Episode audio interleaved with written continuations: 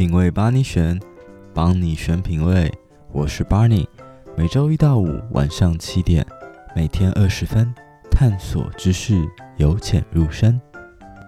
最近我在 Netflix 看了一部影片，然后我一直在想，人是什么？好像明明这个社会的治安好像变好了，但是在新闻媒体的报道之下，我们这几年常常看到许多的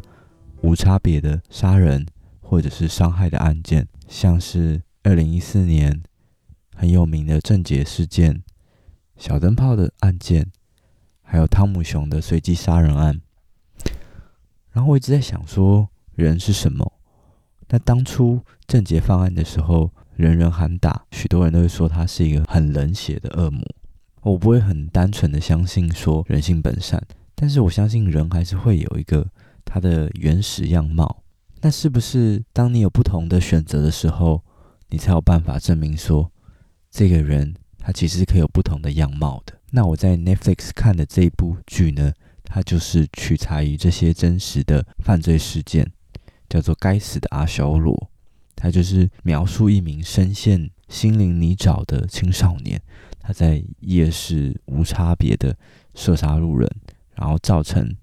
剧中的这些主角生活因此有了一些改变，这个片名就暗藏玄机。从第一秒你就在想说：“诶，这个阿修罗是谁？那他为什么该死？”那最后发现呢，每个人可能其实都是阿修罗。这个主角张文呢、啊，他原本是一个很平凡的十七岁男孩，跟着所有青少年一样，都会对未来的生活感到迷惘。平时呢，就是喜欢玩玩线上游戏。跟他的高中死党阿星一同创作他们的网络漫画《愤怒的灵》。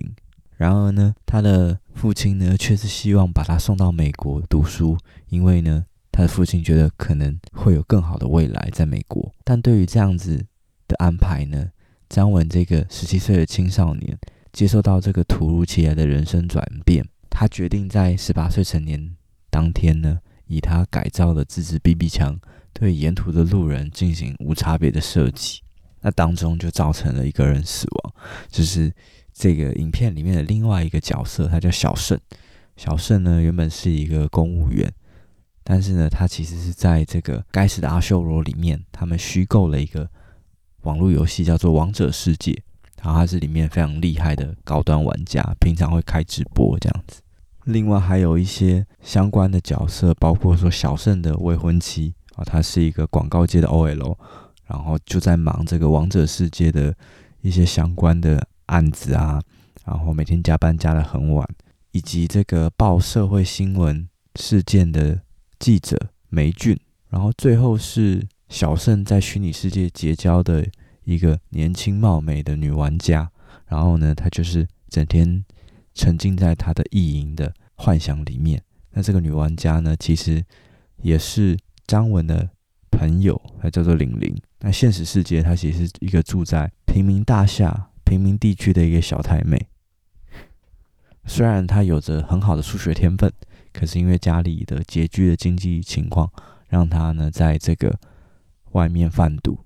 而专门报这个社会案件的记者梅俊，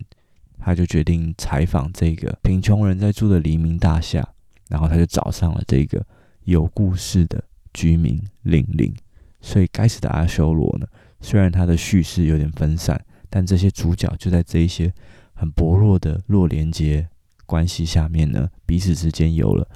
很多的命运的纠葛。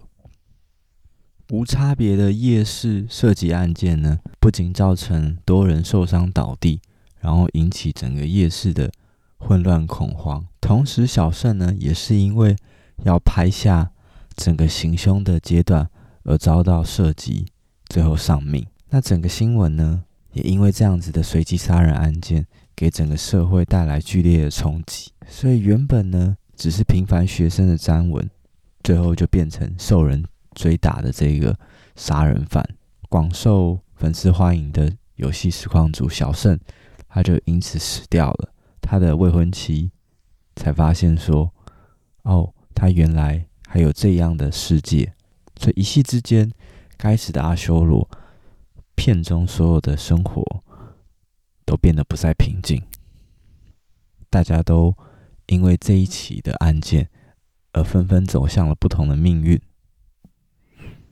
那这部呢，其实是去年三月的一个一个院线电影，然后呢，刚好前一阵子看了之后觉得蛮喜欢的，想跟大家分享。那导演呢，他其实就用了一种如果怎么样，也许怎么样的想象镜头来去做剧情上的编排，他也用许多游戏比喻的方式啊，或者是替代人生的方式，去强化整个电影的概念。全片它其实分成三个章节，一个就是愤怒的灵，当初这个张文还有阿星他们一起创作的网络漫画，然后再就是该死的阿修罗枪击事件发生后的一些后续，以及最后一个单元叫奈何桥，它是透过一起随机杀人的事件来探讨家庭啊、职场文化、网络等等的社会写实议题。不过呢，最后剧情其实是要安排一个反转，也就是说，张文在这个抉择的当下，他其实没有杀人，那么故事会怎么走？所以这个电影其实是安排了一个反转。下跪道歉的家属，也许就换了另外一组人，也许死掉的也另有其人。那你现在问问自己，如果这样的事情没有发生，你还会觉得那个杀人犯非常的十恶不赦吗？因为每当我们常常在新闻，社会案件看到这些凶险的残暴，往往是难以置信。特别有些凶险可能是针对手无寸铁的老弱妇孺下手。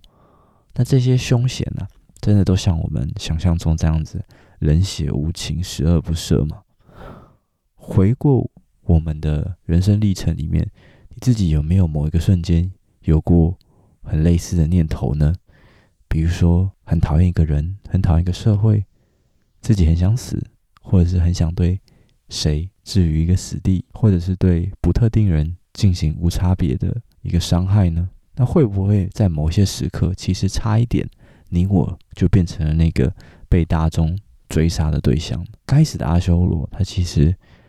没有给出一个答案，但他希望透过这样子的假设议题，去引发我们对这些问题的反思。最后，我在看完这部剧的时候，除了讶异这个导演。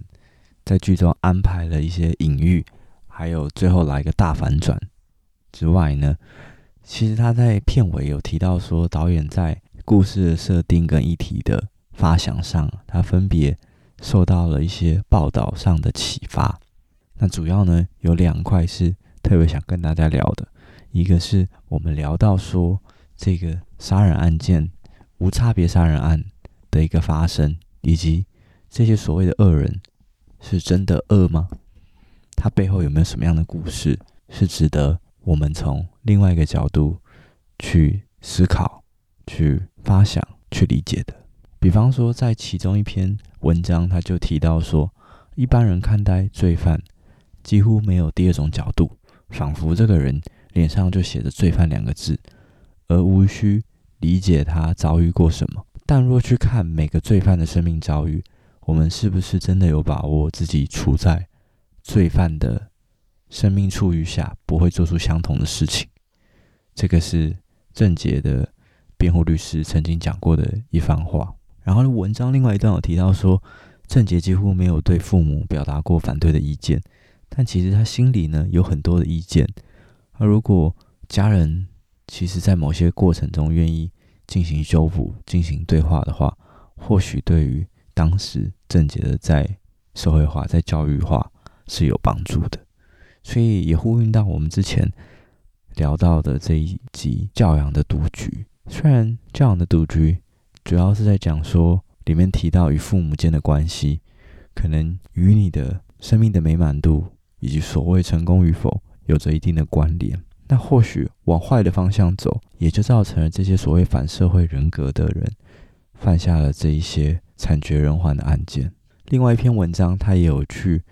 剖析汤姆熊随机杀人案的曾文雄，他在成长历程中所遭遇到各式各样的苦难以及问题。所以，或许在看完这一些后续的报道文章之后，固然犯下错误、杀人甚至伤害他人，本来就是不对，而且需要遭受到司法裁决的一件事情。但或许我们也可以想说，如果自己在那个角色、那个当下，你能有什么样的选择，以及你会做出什么样的选择呢？我觉得这是这部电影提到的一个问题。然后第二个问题，他有提到的就是租屋的议题。片中这个所谓的太妹八加九妹的玲玲啊，她也是因为家庭经济的不健全，然后父母关系的不健全，导致她游走在一些犯罪的边缘，最后甚至发生了一些憾事。但是呢，其实住在这一些所谓围老的社会住宅或是贫穷社区的这一些孩子、青少年们，其实不一定是这样子。我们觉得逞凶斗狠或者是无所事事的小孩，虽然他提供了一个很明确的人设，但我觉得这部分也标签化了这一群孩子们。比方说，我看到贫穷人的台北，他们做了一些相关的活动跟报道，像是在台北市文山区的安康平宅，他们就是长期被标签化的社区。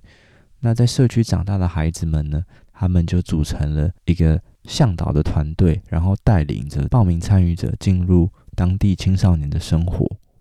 然后报名这些参加活动的人呢、啊，大部分都是学生，然后也有妈妈带着高中生来。那他们就坦言提到说：“诶，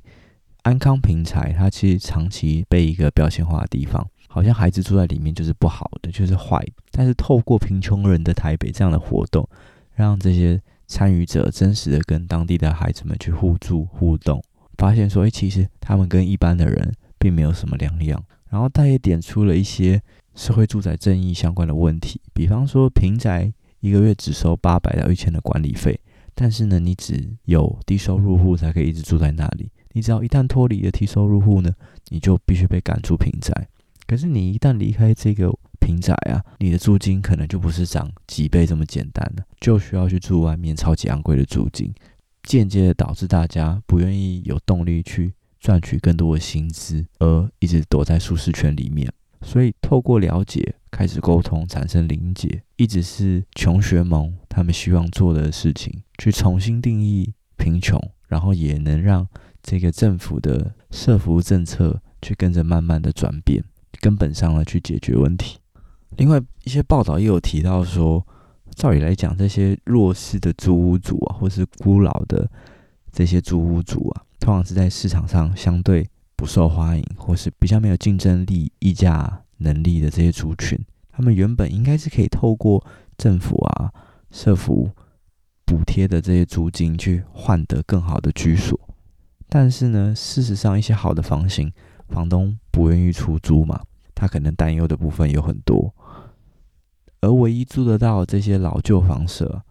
却又根本不符合内政部租金的相关规定，所以当然就不可能申请啦。比方说，他可能法规上规定说，哎，一个人独居至少有四坪的空间呢、不能是违建啊、违建隔间之类的。但这些相对市场上便宜的老宅，基本上都没有办法符合这些资格，所以这些租金补贴啊，其实可能就是看得到，但是吃不到。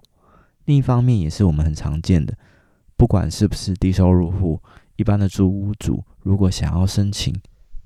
税收上的一些补贴啊，但是不少房东呢，担心租金收入曝了光，因为也许这些人根本就没有在没有在缴税，然后就会担心国税局找上门嘛，所以因此就会拒绝让这些租客来申请所谓的补贴减免啊，更不要说让这些租客可以入籍在里面的。所以就变成一种很荒谬的逻辑啊！最需要租金补贴的人，往往是这些租不起、租不到好房子的弱势租客。但是如果你要申请这些补贴呢，你却要得有能力租上一个所谓的符合规定的好房子。因此，他就提到说，这个社福团体常常有一句话说，台湾的社福啊是所谓的残补式的，也就是说，只有最弱。最老、最穷、最残的这一小部分的人，可以落到社福的安全网，但是呢，其他人呢，相对比上不足、比下有余的这些中低收入户，可能就只能靠着微薄的补助，过得吃不饱、饿不死的生活。因此，遑论电影拍摄剧情精彩与否，我觉得这部电影呢，提到了几个点，蛮让人值得深思的。一个当然就是租屋政策上的一些不合理，相信不管你是什么薪资极具收入的听众，或多或少都会对买房、租屋、居住正义的问题感到关心以及疑问。另一方面呢，则是我们经常在吵的无差别杀人案件，它究竟是不是具有可教化、